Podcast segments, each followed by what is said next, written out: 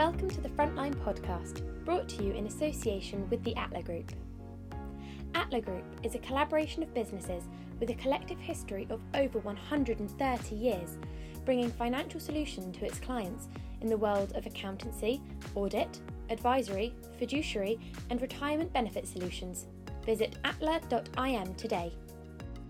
On the Frontline podcast, we chat to leaders in business and successful entrepreneurs to bring you their in depth and bite sized opinions that will add value to you and your mind. Joseph Christian, thanks for joining me again today. Thank you. Oh, Thank you for having us. pleasure. Old uh, old hat at this. Uh, these cybers. So back in on the on the front line previously, we've spoken about cybersecurity in depth. We thought it was a good opportunity to uh, just revisit a few things that have gone on with Pandora, etc. Yeah.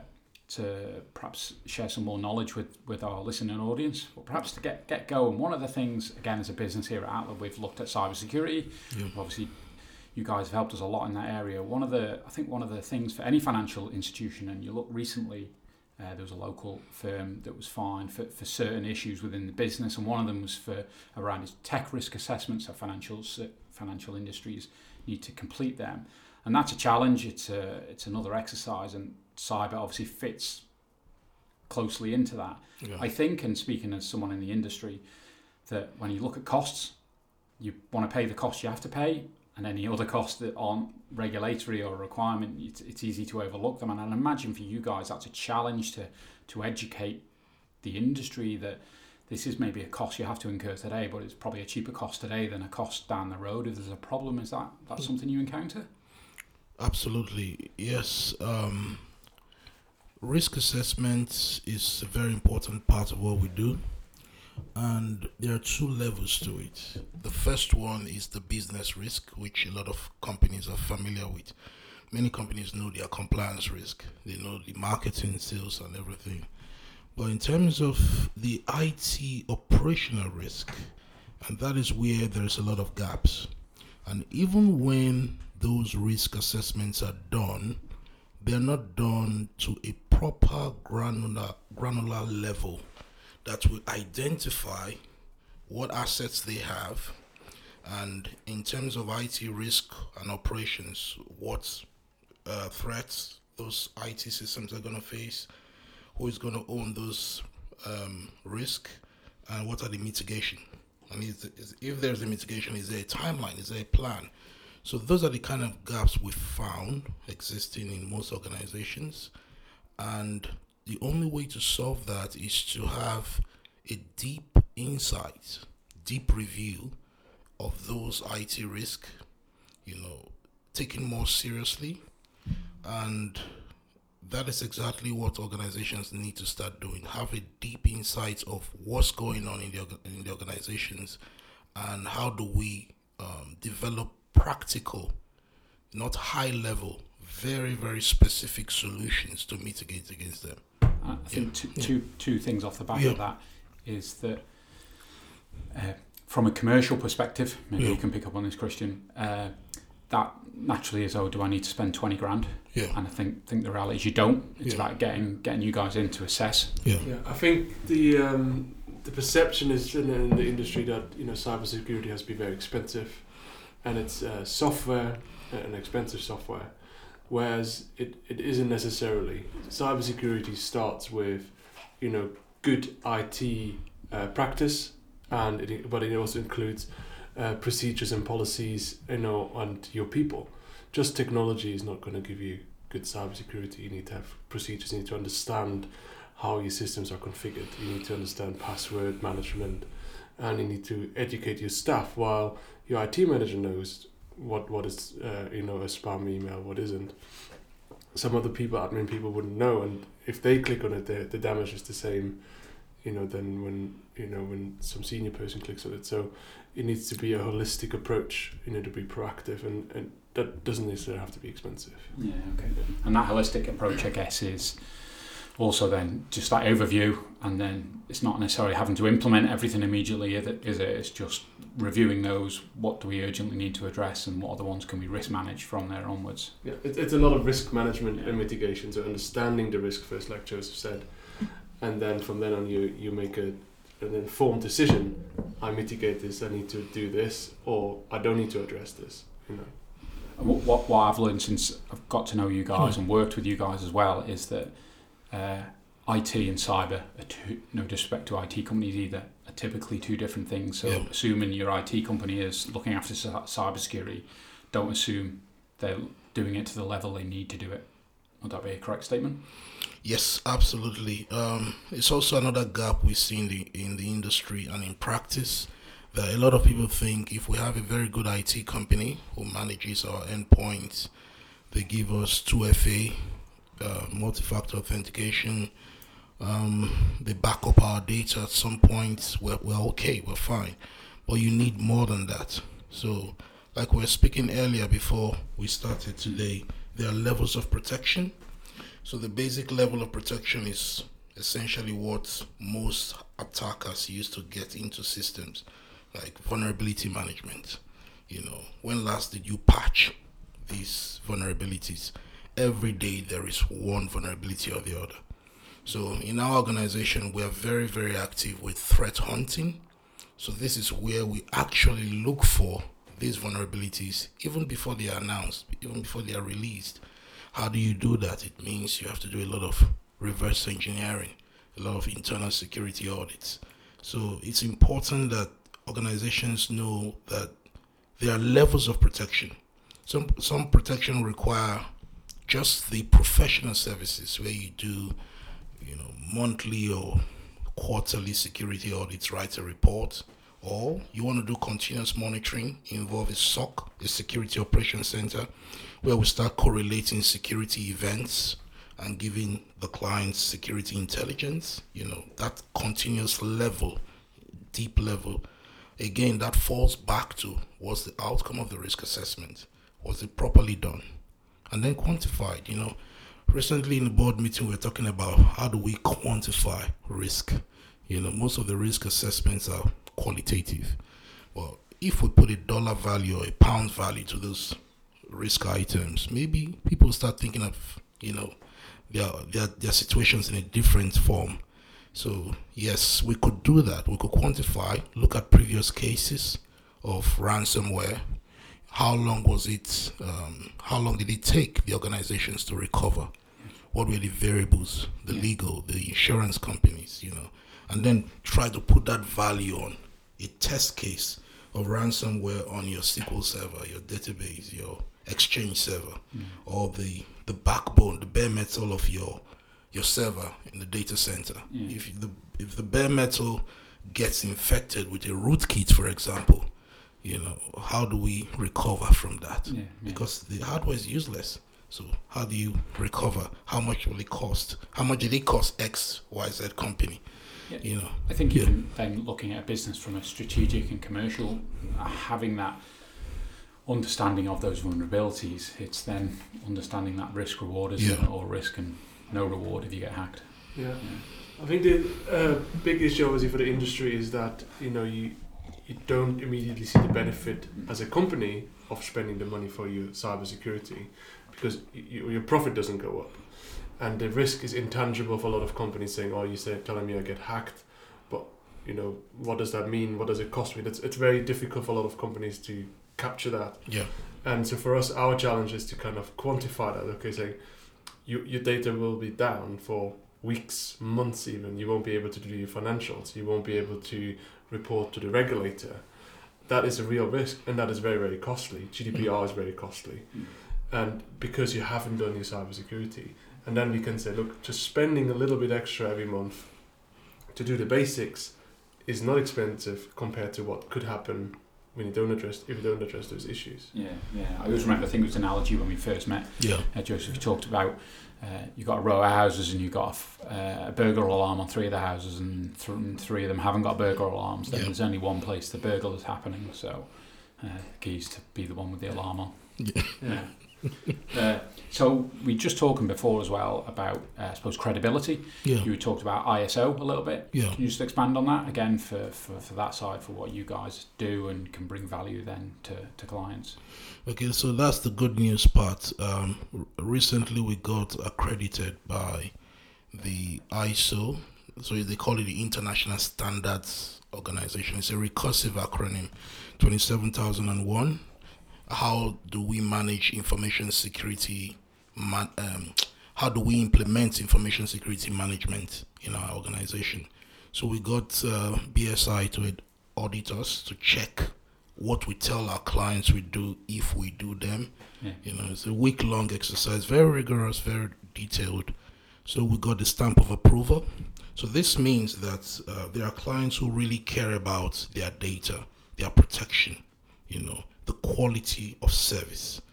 So this means that those clients can now trust us more than words. Yeah. You know, we have the certificate to prove we have an identity now. So obviously, it's going to increase, Yeah. you know, maybe value to clients, maybe cost as well, Yeah. a little bit. You know, so it's a good news, and a lot of not many not many organizations have this qualification, and not many have this approval from a UKAS certified auditor like BSI or Lloyd's, for example. Yeah. You just know. adds trust and credibility, Yes. doesn't it, to, to It's a- what's a- happening? It's a Yeah. third party auditor, like you have your audited financials. You know, it's really auditing your processes, your controls, that you are following best practice yourself, Yeah, rather than just telling others that Yeah. they need to follow best Yeah. practice. Yeah. And it's um, it's often required for government contracts or you know public contracts where they need to make sure that obviously they only engage high standards companies, Yeah. and so that, that's a good proof. Yeah. You know, for us. Makes sense. So let's get on to. Uh, I'm sure a lot of people have uh, heard and seen in the press uh, the Pandora uh, papers, if that was the name, Pandora Yeah. something. That was a hack of. So again, I'm in the TSP CSP world. It was a hack of. I think more maybe a Caribbean side hack. Uh, data stolen, a lot of data stolen, a lot of data in the public domain. Yeah. Again, sadly, the story isn't that data was stolen and that someone's committed a crime. It was who's got who's got what property and Yeah. what structure, and probably not really the story here, sadly. But that that's the way the world works. yeah. So, what can you tell us about that hack? Um, Do you know how it was done? There, How there are many ways to slice the Pandora story, uh, but so far, a lot of people are interested in the ethical, legal, you know, moral side of the story. But the privacy side, you know, I won't really say the security side, I'll say the privacy. You know, I, I think everyone has their right to privacy. Okay, how you want to keep your money is your problem, it's your business.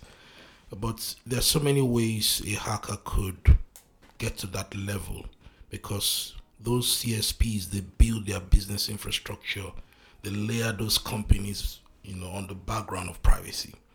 Now, for you to break that privacy, you need an insider. You need definitely you need an inside man. Yeah, sometimes it could just be an easy whistleblower, you know, private anonymous whistleblower, or a remote, you know, investigative journalists using spyware, you know, to follow up. And that leads me to this dangerous spyware everyone is talking about now. I don't know if you've heard of um, the Pegasus spyware. Okay. It's developed by the Israeli um, security organization NSO. So they built this dangerous spyware for governments to fight terrorism. But now Can I just pick up on you use the word dangerous? What do you mean by the word dangerous? It's it's a very dangerous uh, spyware because you can't really detect it. You know, you have to be you have to be a, a third, fourth level security engineer Okay. to reverse engineer, you know, hardware devices where the, where the spyware is. Your normal protection, you know, it's not going to pick up Pegasus. Mhm. So it was designed. It's a military grade software. Now it's been it's been get, gaining a lot of attention. You know, recently the developers are saying we are seeing evidence of Pegasus used indiscriminately. Okay. It's not used by the clients that paid for it. You know, Morocco, you know, Nigeria, whatever, they could pay for this software against terrorism, against Boko Haram and all that. And then all of a sudden, you people are using it for corporate espionage, you know, to spy on Yeah. their competitors. Some are using it for investigative journalism. You install the Uh, the software on your compu- on your phone. Actually, it can be implemented on any phone, and then it's remote calls. It tells the the attacker, you know what you're using, your call logs. It could be list Pegasus could be listening to us right now, and we don't know about it. You know, there's no indication. There's no obvious indication of compromise. You know, from the end user standpoint. Mm-hmm. Edward Snowden, in his recent podcast, he was saying that the best way is to turn off your camera on your phone. you know, disable the camera function, but that will not work. Okay. Wow. You know, because Pegasus, it's beyond camera. Mm. Your keystrokes. You know, I've seen a lot of people, you know, especially the non-tech service, using their phones for email, corporate email access. So while you're typing in your passwords or your cookies, if you don't use passwords, if you're using sessions and all that, Pegasus picks everything. Right. Yeah, remote call. So i it's a big problem that even if you re- refresh, reformat your phone, Pegasus still lives on your phone. Wow. Okay. So it's at the root level, at the kernel level of your phone. And it's the biggest problem now. So that's one of the ways such level of espionage can take place, you know, Pandora, because these companies really go out of their way to maintain privacy. You want to buy a company or you want to buy a business, there are layers and chains upon Yeah. trusts and holding companies and trustees and everything that have to take place to make you invincible. Now, How how do you get through? Yeah. yeah. you know, so that level of sophistication, that level of exposure has to be really done by you know people who really know what they're doing. It's- yeah. From your perspective, Yeah. then, as a cybersecurity firm, how do you see the future of you combating that? How do you you talk about it being really hard to detect Yeah. on a system on a phone? How how you how are you or will you be able to combat it? So the the challenge is the the victims of this privacy breach, like the guys who were exposed, they potentially take their security seriously.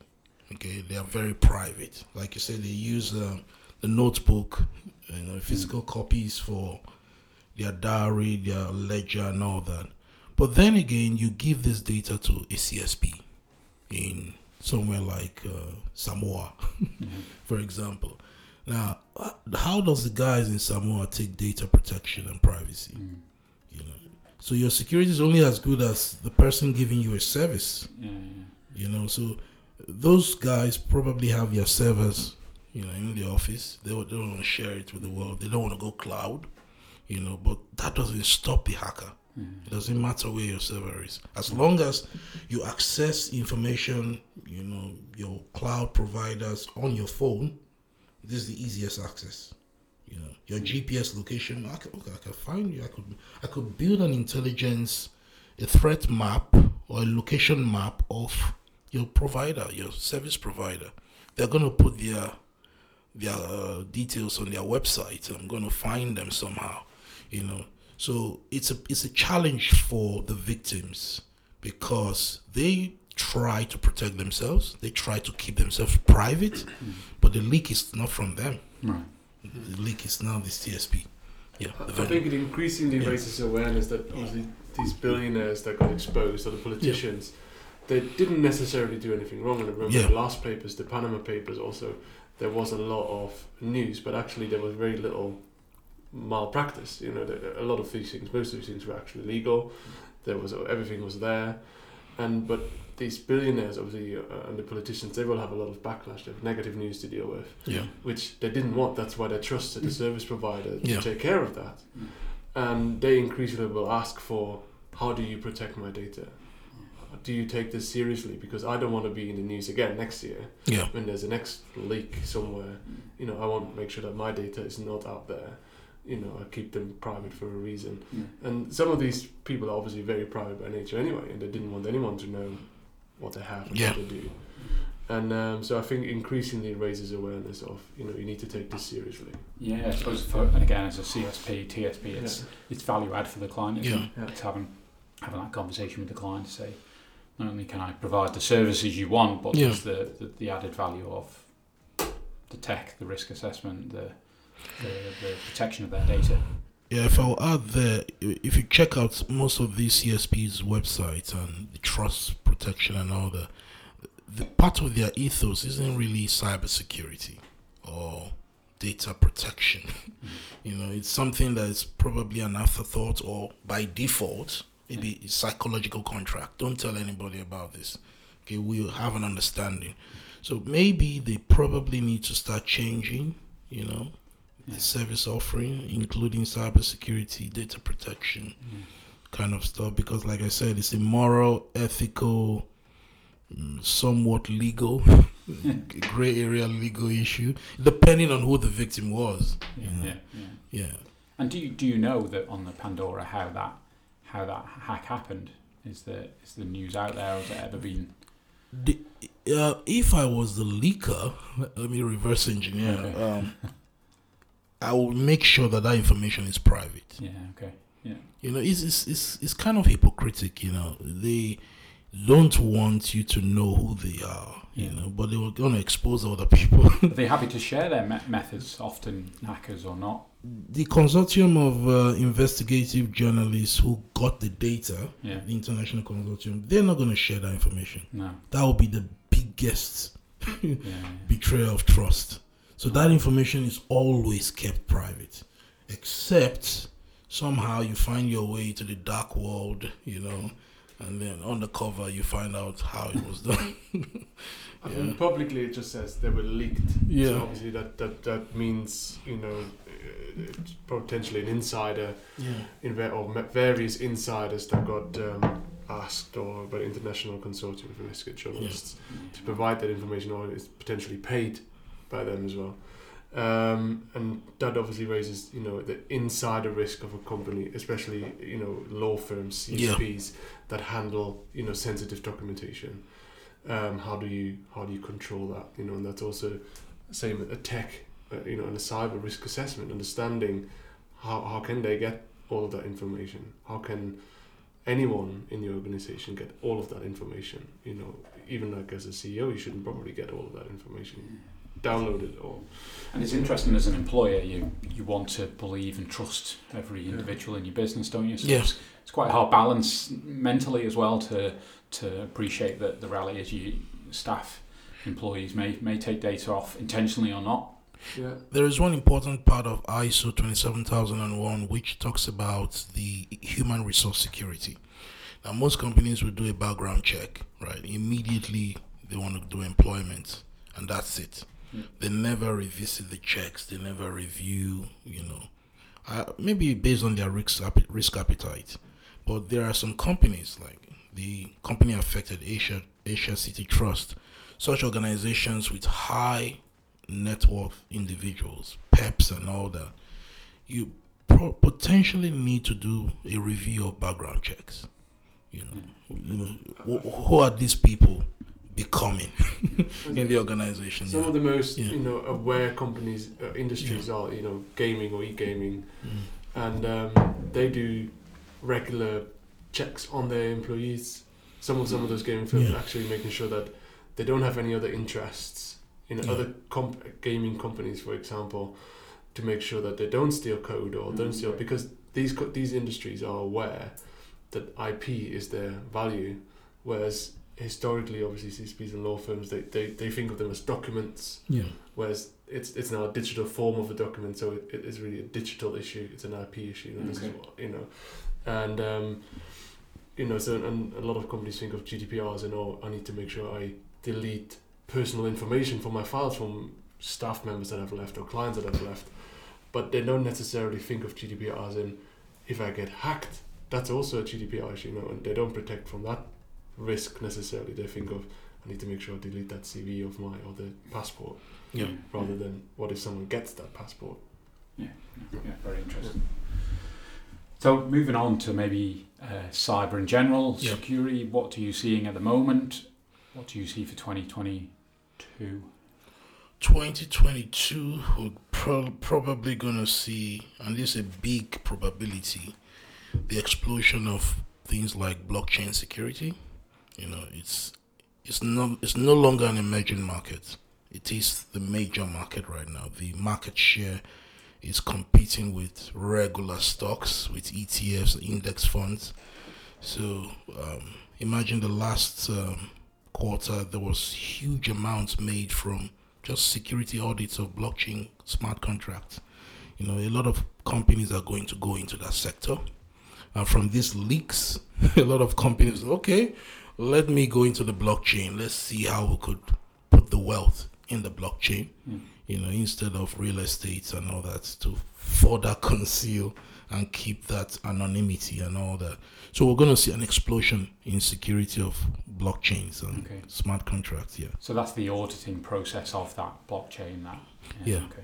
And is that that regulated space in regard to so if you if a firm was asked to audit a blockchain Yeah. uh, and its code is that are they is the regulation around them much like you talk about ISO there if if someone's auditing a blockchain is that Right now, regulators are struggling to first of all understand, you know, the blockchain itself. But the only thing that is easy for regula- regulators now is the applications of it. So, if the application of the blockchain falls in esports or gaming, so the regulation will of gaming will cover that blockchain gaming yeah. you know. So that's the boundary for now. Nobody's going to ask you too much about what you're doing with blockchain mining because it's a concept people don't understand you know. Just going to ask what that was. Yeah. So like how you if somebody say i'm going to set up a mining blockchain company you know for example um, el salvador wants to build a, a blockchain city next year and they're going to use uh, mining. So they'll use renewable energy from the city to power blockchain mining to increase their crypto base. So how do you regulate the outcome from that? You know how do you regulate the the income and the profit? How do you measure it? So yes another i think another trend we'll see is more regulators employing crypto experts you know a lot of crypto experts to understand to help them you know get up to speed with it feels like those two worlds are colliding of yeah crypto and blockchain and I suppose inevitably because it's computer based that it's interacting with cyber Yes, um, we're going to see a lot of that. A lot of regulators trying to, okay, let's try and understand what trading is, for example, Okay. what crypto trading is, how do you measure profits? You, all these things are very hard to measure. And then when you try to understand them, there's so many layers of complexity, you can't really keep track of it. Mm-hmm. So where they're going now is okay, let's clamp down on the exchanges.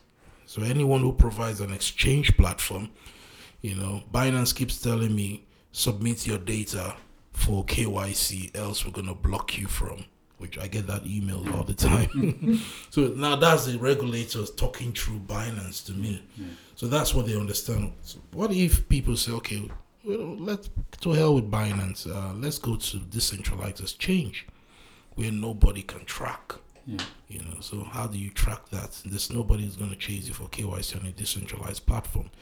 So I think, yes, there's security problems as well. You could, you know, lose your money there. So there will be a lot of development around crypto security right because I see a massive adoption no, uh, I, next I think Yeah. for, for, for the time being, you know, the regulators struggle with crypto, as says, and blockchain. But and so their approach for the FSA and the Gaming Supervision Commission, for example, their approach is from the traditional world, saying, Yeah. okay, you want to provide a financial service Yeah. or a gaming service, then we you have to follow these rules and you have to do a tech assessment and you know to make sure that your blockchain is you know in your control or something. But they're not necessarily coming from the blockchain or the crypto approach and saying, is the code, is that solution you have, is that secure? They, Mm. Because they don't know, they don't understand. They come from the other side. You want to have an exchange? Okay, you need to follow KYC procedures Yeah. like every other bank or any other traditional exchange. Yeah. You know, but not from a blockchain level. And, and I think we need to get to that level. And increasingly, I think they will have to. I'd imagine they're going to be growing pains in the Yeah. in the industry for a long period of time because I do always Yeah. think about when you talk about a decentralized exchange and Yeah. it's peer peer to peer how how my mind thinks how you could even regulate that from a, an external point of view you and I decide on a transaction Yeah.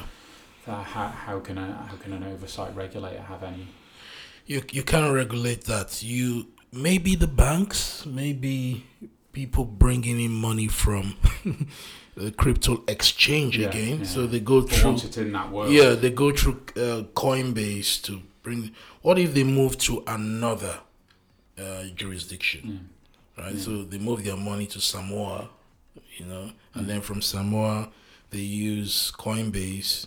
Coinbase will use Clearbank to move it to another bank account you want yeah. in Samoa with less regulation. So it's you can always dodge the banking side of things. But I don't think the real big players are interested in dodging regulators. No, no, No. no. You know, maybe the miners, maybe the kids, you know, in their mom's basement trading. They don't want regulation I know. But the big players, the companies, yeah, we want to be regulated. Uh, Tell us what to do. What do you need? We'll supply you the KYC documents. You know, they're not trying to dodge regulation. It- There's a lot of misinformation, misunderstanding. So it goes through the U.S. Congress. You know, gets to some point, they drop the case. You know, and they, they go back and forth. Yeah. And we've learned, you know, from the e-gaming space again that regulation can be good. You know, it, Mm. it, it's been very good for the Isle of Man being one of the first regulators, and being pragmatic about it, and doing the same with blockchain, can be, you know, a stamp of approval. Like you know, like our ISO certificate, for example. Yeah. You can say, look, you follow best practice. What these guys are doing on the Isle of Man is clear, is clean, it's well understood, Yeah. and you know that that then helps them market that service Yeah. you know globally because if it is someone from an unregulated market then it'll be very hard to trust them going forward because you think oh there was this case um, squid game there was a squid game token or Yeah. coin and that was based on the Dec- net, they were not decentralized, yeah. associated with the netflix Yeah. squid game Yeah. but they obviously played on that hype and then they raised a lot of money for their coins and then ran off with it Yeah, Right. they Because ran of- off with three million dollars. Yeah, because it wasn't regulated, it wasn't understood, you know, and they were obviously somewhere in a dodgy country where they could just do that. Yeah. Whereas if you going forward regulate that space and say the Isle of Man is a real, well-regulated market, people are not going to run off with their coins. Then that that could be actually very very good. I suppose it's only the same as the Yeah. financial services when they became into the regulated space. It's just Yeah. the same process, I guess. Yeah. Great. So, guys, want to? People want to reach out to you, what's the best way to to get in touch? Or, sorry, when listeners should reach out to you and have a conversation. I'm sure you're happy to meet up, have a coffee, chat about value you can add to them, and ultimately they can add to clients as well. Yeah, definitely anytime. So uh, riela-cyber.com or just give us a call and or social media, uh, LinkedIn, Facebook, Twitter. LinkedIn especially. Yeah, you, Yeah. you can Where- easily. Where are you guys based on the island? Ballasalla, Okay. We've got s- some stuff in uh, Douglas as well on uh, with clients on a regular basis, um, and obviously we are regularly in Douglas anyway. So yeah, Your reach is long beyond the Isle of Man, though, yeah? yeah For we've our got listeners. clients globally. We've got clients with multiple offices across the world, so we we can service global clients as well as local clients. Super. Great. Yeah. Thanks for joining. It's very insightful. Appreciate it, and hopefully we'll catch up again soon. Yeah, Thank thanks you. for having us. Thank you, Martin. Thank Pleasure. you. Yes.